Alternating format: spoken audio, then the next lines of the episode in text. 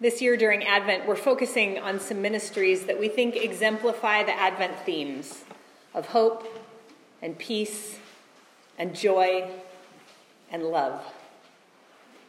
During this season, we anticipate that the Christ who came once as a baby will come again in glory. Not to take the good people to the good place, but to make this place good again to restore shalom, to make the world whole, to remake the world so it is once again as God intends it to be. We long for that day. But we don't just sit around and wait for it to happen. As people who realize that we are blessed to be a blessing, we know that God invites us God asks us, God even requires us to get busy right now, doing all that we can to spread God's hope and peace and joy and love. We will never succeed in making everything all right. We cannot do that in our own strength. One day God will do it. But we do it anyway because it matters, right here and right now. The good that we can do in the world matters, even though we can't fix everything. This morning's theme is joy. And in a few minutes, Mike Newcomb and I are going to talk about joy and Habitat for Humanity. But before we do, I want you to hear a chapter from the Old Testament prophet Isaiah. As always, we're going to spend more time on the theme than the text itself. So I offer you these words as a background, as a foundation as a way to kind of set the mood for this morning. These verses are from Isaiah 55. Isaiah is a long book, and most scholars agree that it's probably actually three different authors from three different time periods. Maybe they were all named Isaiah, or maybe the second two were disciples of the original Isaiah and were writing in line with what he started. First Isaiah is written to the southern kingdom of Judah before Jerusalem is destroyed. So it's urging people to change their ways before they really suffer the consequences of their actions.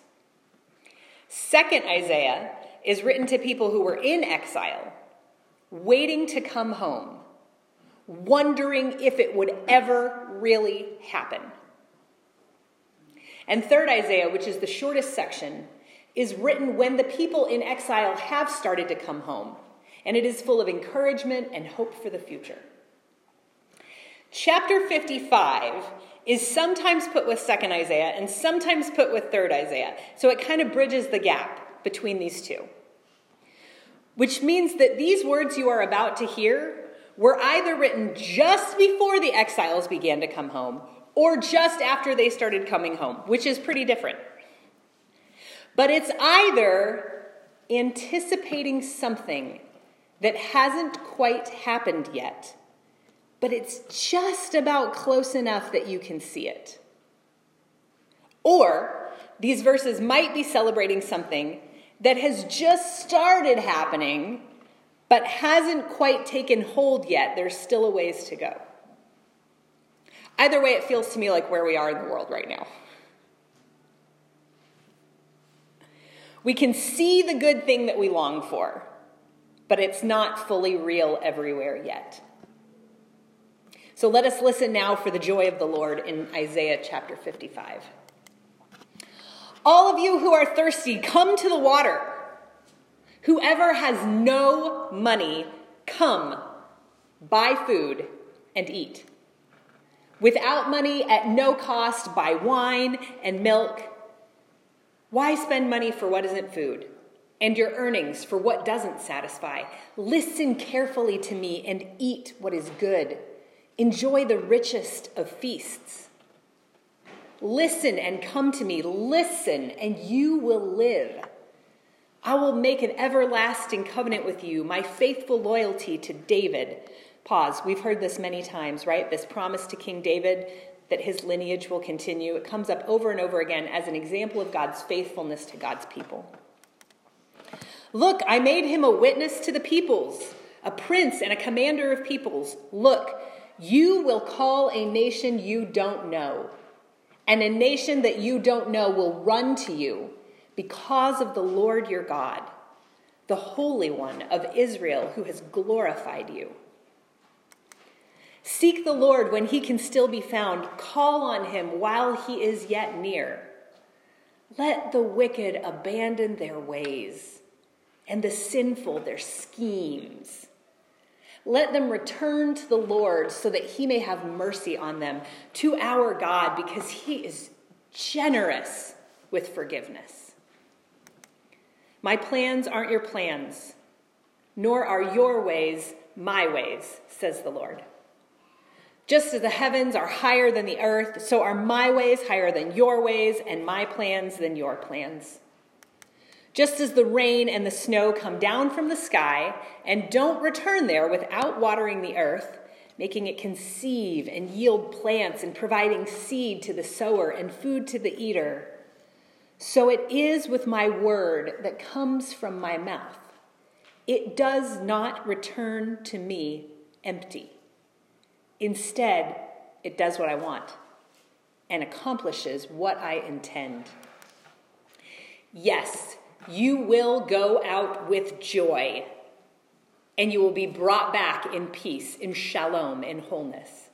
Even the mountains and the hills will burst into song before you, and all the trees of the field will clap their hands. In place of the thorn, the cypress will grow. In place of the nettle, the myrtle will grow. This will attest to the Lord's enduring stature, an enduring reminder that won't be removed. These are the words of God for all people. Thanks be to God. Joy is a word that gets used a lot this time of year. It's an Advent word, it's a Christmas word. We don't talk about joy specifically with any of our other holidays. I couldn't think of any. Whether they're sacred holidays or secular holidays, but this time of year, joy abounds. Or it's supposed to.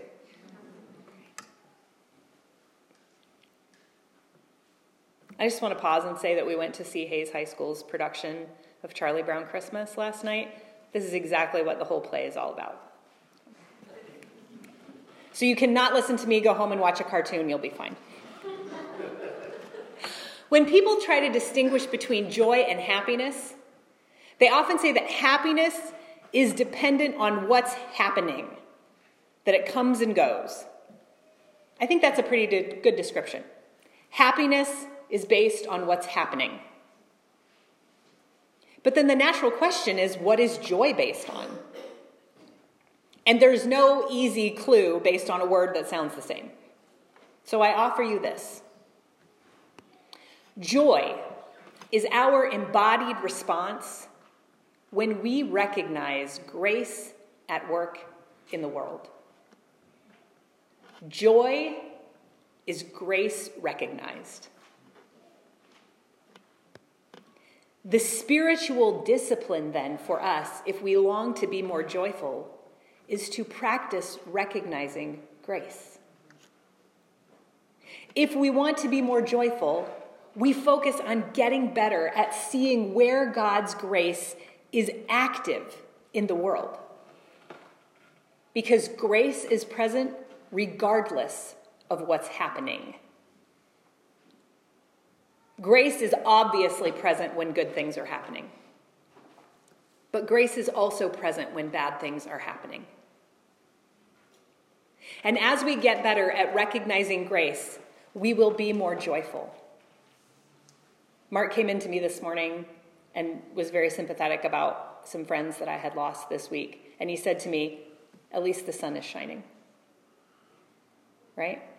There's grace in that moment. Doesn't fix it, but we recognize grace in that moment. Sun's still shining today. Does that make sense? Okay. Well, I offer you that as a starting place then, as the background. And with that in mind, I would love for Mike to come up so that we can talk a little bit more uh, specifically about grace and also about some of the ministries that we're working on here at Zion.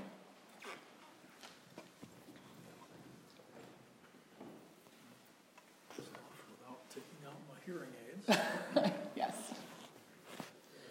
All the things you have to wear over your ears and not knock off when you take a mask off. aids. Right, yeah. Hats, microphones. Testing. Are we here? Yeah?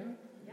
Can you, have, Yeah. you can Is hear it me? on? Okay. Okay. I can't hear myself. Yeah, I can't hear you either, but apparently it's fine. Okay, well, that's fine. So, So- said, I don't know if I can say anything else. No, you totally to put it can. in different words. Yeah, well, we've had a great conversation. But since we've grown so much this past year, I would like for you to take a minute to just introduce yourself. So share your name again and tell us how long you've been at Zion and what are some of the things that you're involved with here. Mike Newcomb, most of you know. Can you pull it just a little bit closer to I you? Officially, oh, here we are. That makes a big difference, I yeah. officially joined the church in 1984, so I'm not as long-standing as, say, Mark Miller, founded this church. But I've been here for a while, seen a lot of different, uh, a lot of different pastors, and a lot of different activities, and over the years there have been challenges. I mean, in any church, there's always change. One of my joys is seeing the church in its current form, where we are celebrating joy and uh, and doing the kinds of things that bring joy. Um, and we'll talk about habitat, but we also host a, place of warmth out here in this little area and downstairs, which is a cold weather warming center for men who are homeless. Um, we don't house women normally, but they, we can refer them to Family Promise, where we also spread some joy because every every three months or so we take a week and we provide meals over there and a little bit of hosting and so forth. And uh, those people, that's it's a place for homeless families. It's a real children's ministry, and there's a lot of joy in seeing that the kids are well cared for, you know, which they wouldn't be if they're living under a bridge. So, which does happen occasionally. So there's a lot of joy that we can we can practice here, and part of it is in the outreach that. Awesome, thanks. Well, then I'll toss you a very easy softball and just say, how do you think about joy? I've thought about this. Don't worry. I just what, what do I say first? Yeah. I want to share with you a Buddhist story I read many years ago. And I think I can paraphrase it pretty closely. Um, one sunny day, a bodhisattva is walking between villages on a high chaparral. A bodhisattva, if you don't know what it is, uh, is a person who has attained or almost attained enlightenment to become a Buddha and decides that he is going to stay in the world to encourage and guide others toward enlightenment. This is a, a sacrifice in a certain way. Instead of going to nirvana, staying away from nirvana, so to teach enlightenment practices. Okay. So the Bodhisattva is traveling. Unfortunately, in India there are tigers, and he uh, encounters a hungry one. And tigers are very large and they're very fast. He turns and runs from the tiger, and he finds himself at the edge of a cliff. His choice is to jump off the cliff, a very high cliff, or be eaten.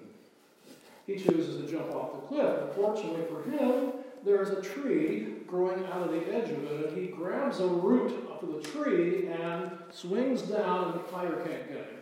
But the tiger's up there, unfortunately. For him, the roots aren't very solidly con- con- connected to the face of the cliff, and he starts to slip and slide, and he knows it's almost over.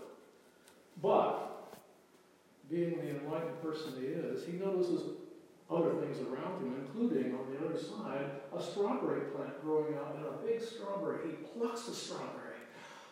How sweet it tasted.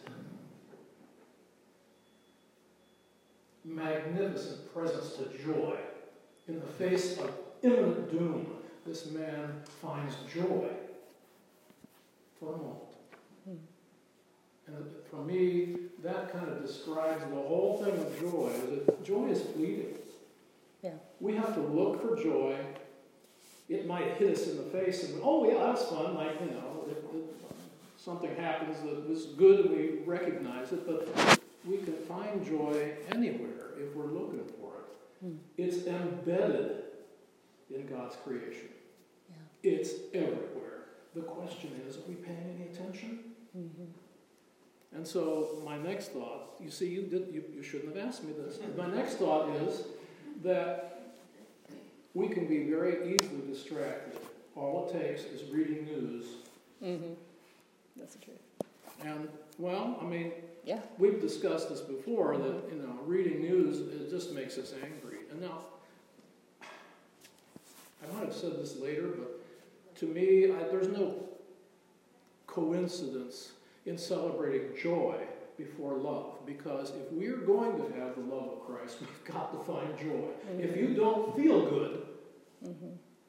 if you don't feel good, it's hard to bring that kind of love to other people, love of God and love of neighbor. Mm-hmm. And so, yeah. I'm trying to find joy imperfectly, but I, a long time ago I started uh, doing the thing where, well, as they say, stop and smell the roses, right? I'm sure Mark Miller does. But, but, uh, see, was there a little joy in that? We, we can create moments of joy with a quip. But see, quips don't, don't, they're not constant. That's over with now. Where, where else do we find joy? Well, you said it. Where do you find joy? Yeah. I'll shut up and listen to you for a minute. Where do you find joy? Well, I was going to ask you. Um, the actually we're picking on you so much this morning but sorry.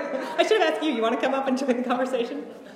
Um, really what mark said to me this morning stands out to me very strongly that where in the midst of what feels awful or hopeless where where does grace still shine through? Um, those are the moments. That's what it means to me to be joyful is to say, um, in the midst of the pandemic, what has happened that we still call good?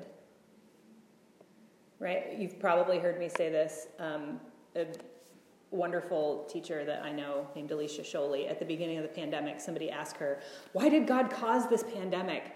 And she said, God didn't cause this pandemic, but God's not going to waste it. God didn't cause this, but God's not going to waste it.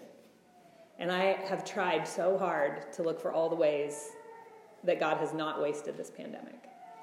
The growth that we've, even just right here in this very context, the growth that we've seen. Some of you are here because you found the church online. If we hadn't been online, you wouldn't be here. If it hadn't been for a pandemic, you wouldn't be here. Some of you are connected in ways that you you just wouldn't have because your life was going in a different direction or you had other priorities, right? And even in the midst of things that are so hard, to me, this is God's redemption at work, right? And the good thing doesn't justify the bad thing. I don't personally think God caused the bad thing so God could cause the good thing.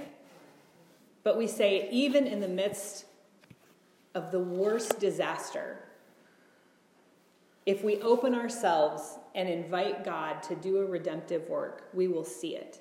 I think God does it anyway, but I think we see it when we when we position ourselves to ask for it. That's how I think about it. But it makes me think about grace. What do you what how do you think about grace? Let's jump to there because we're talking about oh, recognize the grace. Well, what is that? Gratitude comes to mind. Yeah. And I think gratitude is very closely related to joy. Yeah. Um, where is grace? Well, you know, I've, I've lived a sheltered life, really. I mean, I've, I've lived in a bubble. I don't, I've never wanted for anything. I had great parents. Is it still not there? You, yeah, you, you drift. You drift. Well, it's okay. okay. We'll deal with it. So anyway, I, I, I look for joy, and that's why I think I look for joy in serving because I know that I have had plenty, and I still have plenty, and I have a secure income, by the way, in my uh, in my retirement. Mm-hmm. How many people don't have that?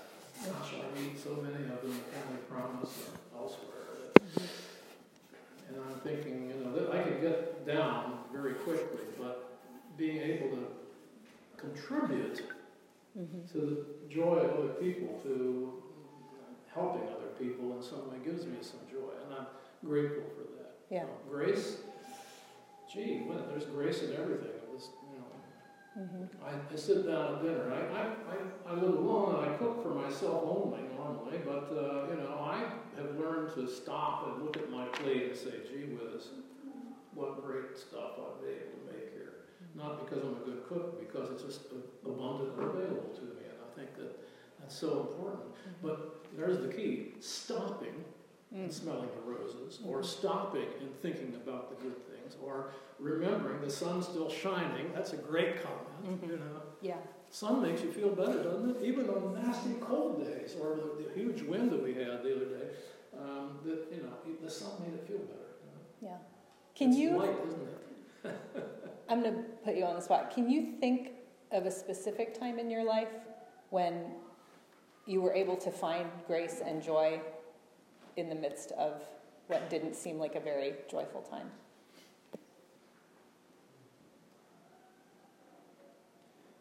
There are a lot of little incidents where I'm unhappy about something, where something didn't seem to be the way it should be or the way it should go. But I can think, of, I mean, I remember um, I was in a, a, sales job for a while back in the early 80s and living with my to-be wife at the time. At least I had her to comfort me in a certain way, mm-hmm. you know. And I didn't it wasn't like I asked, thank God for my wife being there, but I recognized that, that as a grace because I had to quit that job. I'm just not a salesperson. I don't do that kind of stuff. Mm-hmm. Um, but that would have been one such incident like mm-hmm. that. Like I say, that seems kind of minor compared to some people who, how about the people who lost homes? The whole town right. uh, in Kentucky yeah. leveled yesterday by a tornado. Yeah. It's never happened to me. Right, right. And so what we pray is that they're finding moments of grace in that. I think for myself about um, a time when I felt like really everything was falling apart, right? Like everything that I had worked for, everything that I had anticipated about my life, the direction, the rug just got pulled out from underneath me. And from one day to the next, uh, I was not like I had I had a home and food. You know, I had the basics, but um, relationships had been shattered, things that I just didn't know what I was going to do. And I was thinking about this because of what you said about presence and gratitude. And I, I'm a paper planner still. Uh, and so every day on my planner, I just wrote whatever good thing I could find. Right? And I have that now. So I can go back to it and I remember how I felt. And then, you know, Tuesday says, Joyce bought me coffee. You know, there was, I don't know, chocolate chip cookies at lunch. Right? And the, like you said, those aren't big deals. But there's, but there's grace in that. The light shines through in that moment. Yeah. So, presence, gratitude, other thoughts about how we go about practicing recognizing grace or what grace means. Trying to remember to stop yeah. and look for the things. Yeah. I mean, um, if we want to be loving people, then finding the joy that we can find in front of us. Yeah. Um, I mean, I'm, a, I'm kind of a wise guy. I like to make quips and stuff like that. I even do that by myself. In fact, I mean, I'll, I'll, make quips at home while I'm cooking and amuse myself. Um, I love comments, and the, the louder you groan, the more my joy. But, but anyway. Uh, I'm just enjoying in my mind the image of Mike Newcomb telling bad jokes to himself while he makes That's going to bring me joy it is, in the next is, few days. It's a practice. Yeah. You know, it's a way of, but you know, it's hard. I mean, I'm, I'm constantly thinking, I, I would tell you, most of my life has lived inside my head. I'm constantly thinking about things. And I mean, I was thinking a lot about our conversation. I was warned to be up here uh, some weeks ago. I've been doing a lot of thinking about that. And sometimes I sit down at the computer and start typing lots of ideas and, and notes and so forth, some of which are here, but I won't be reading them, of course. It's just to jog my memory if I need jogging. But um, What was the original question? how, how do you how do you think about grace? How do I think about grace? Or recognize joy? Other tactics for Recognize, recognizing. recognizing it. Okay. You, know, it's- you have to just have to look for things that are good. Okay, how about the smell of coffee in the morning? That is the most spiritual reaction I have ever heard from this congregation. But stopping and noticing it, that's what that's the deal. You know, it's it's it's stopping and saying, oh, that smells good. Yeah. Or we've had some really beautiful sunrises and sunsets lately, and I, I if I see the red sun in the, into the east of my house, I sometimes go out on the deck and just look at it when my deck faces east, Yeah. just to watch it for a moment. Yeah. Um, that kind of thing, but it's that taking that time hmm to do it. Yeah. You know? It's looking for it. And Yeah. that, that's a habit you have to just, you have to keep working at a habit, Yeah. right? Yeah. Uh, Yeah.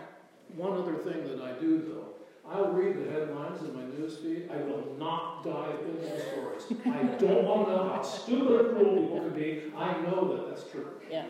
Amen. So, yeah, so if, if I don't dive into that, that's a distraction away from joy. I look for articles that have something of a hope in them, something that might say, hey, look at this great technology that's improving. Mm-hmm. I'm kind of a nerd about that kind of thing. Yeah. Yeah. Looking for things like that in the news feed, in my, in my neighborhood. Yeah. I'll go out and sit in decent weather and just sit on my front porch and smell, smell the air. Sometimes it doesn't smell good. but in Delaware, it mostly does. Yeah. It mostly does. It's not highly polluted. And so, Yeah. so it's practice. It's Yeah. just trying to create a habit. Yeah. Yeah. I'm not sure what else to say. I was thinking another way, because we've been talking a lot about noticing and we've been talking a lot about receiving, right? About receiving grace. And I was thinking too about the ways that we enact grace. Watch us pivot here, right? Uh, one thing, one way that I think about grace is that grace changes the system. Grace breaks the rules, right? Grace interrupts the way that things are supposed to go. And that's what we get at the beginning of this chapter that we read. Come, buy wine and milk and food. You have no money. That's grace. That's not how things work in the world's economy. If you don't have the money, you don't get the food. Right? Grace changes that system. Habitat for Humanity changes the system. Right? These folks cannot be approved for mortgages in the current system. But through the work of Habitat for Humanity, they have the opportunity to have a home that they never thought they were going to have. Habitat changes the system so that these folks get their homes. And their response to receiving that grace is tremendous joy. And our response to witnessing that grace is joy. And so, another way to be more joyful is not just to be aware of where we are receiving grace, but to actually participate in making more grace in the world. So, Mike came to us with the suggestion, that's why he got tapped for this week. He came to us with the suggestion last late summer to participate in what is called an apostles build with Habitat for Humanity. A lot of you might know what this is already, but an apostles build is when Habitat has decided to build a, build a home in this city and they come to the churches and say, Will you help us? How can you support us?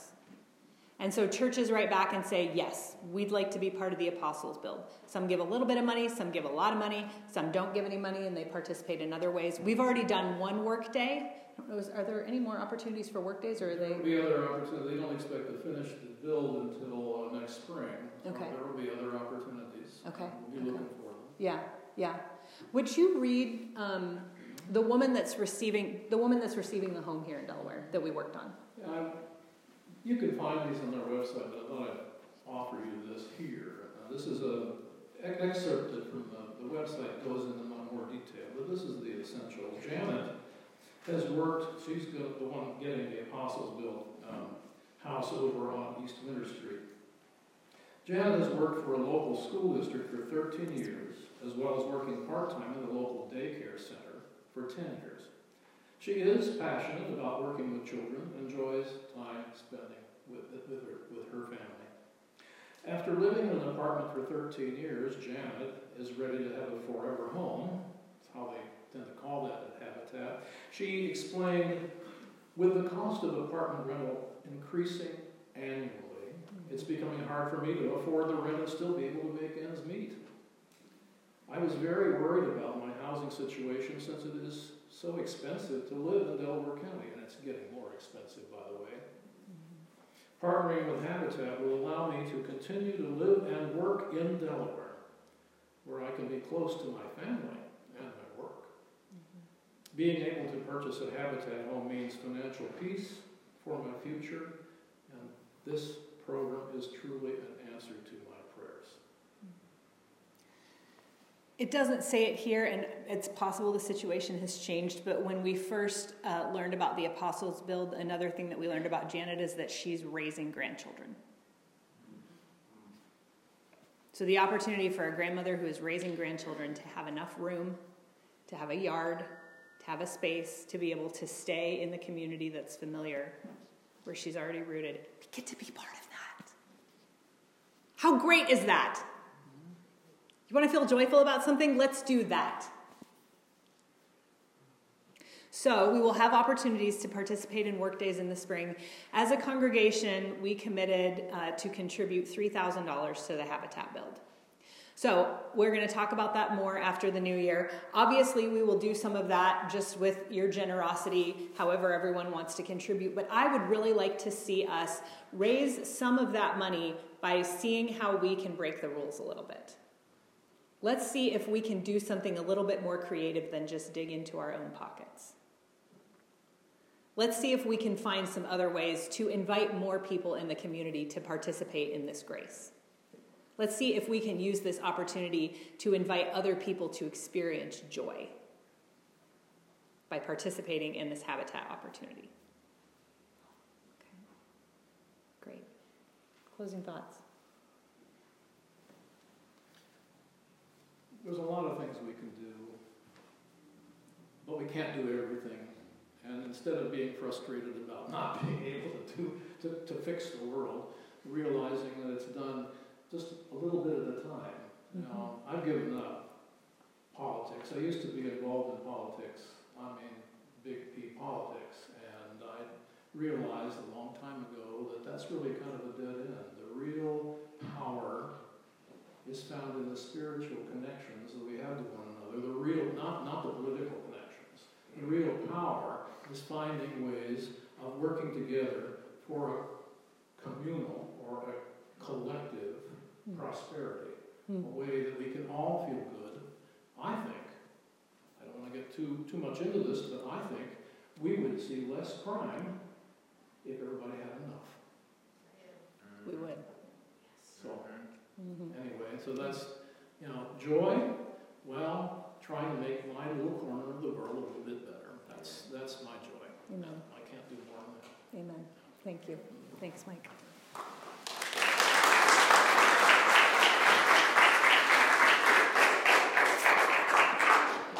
One other thing that we say about joy around here is that when we fulfill our mission of doing justice, loving mercy, and walking humbly with God, the results of that will be that we find lasting joy and we participate in God's plan to heal the world. And the reason that we find joy is because we are participating in God's plan to heal the world. So, as we offer you some time for reflection this morning, Julie Corey is going to play a handbell solo called Still, Still, Still. And I invite you to use this time to ask God to help you recognize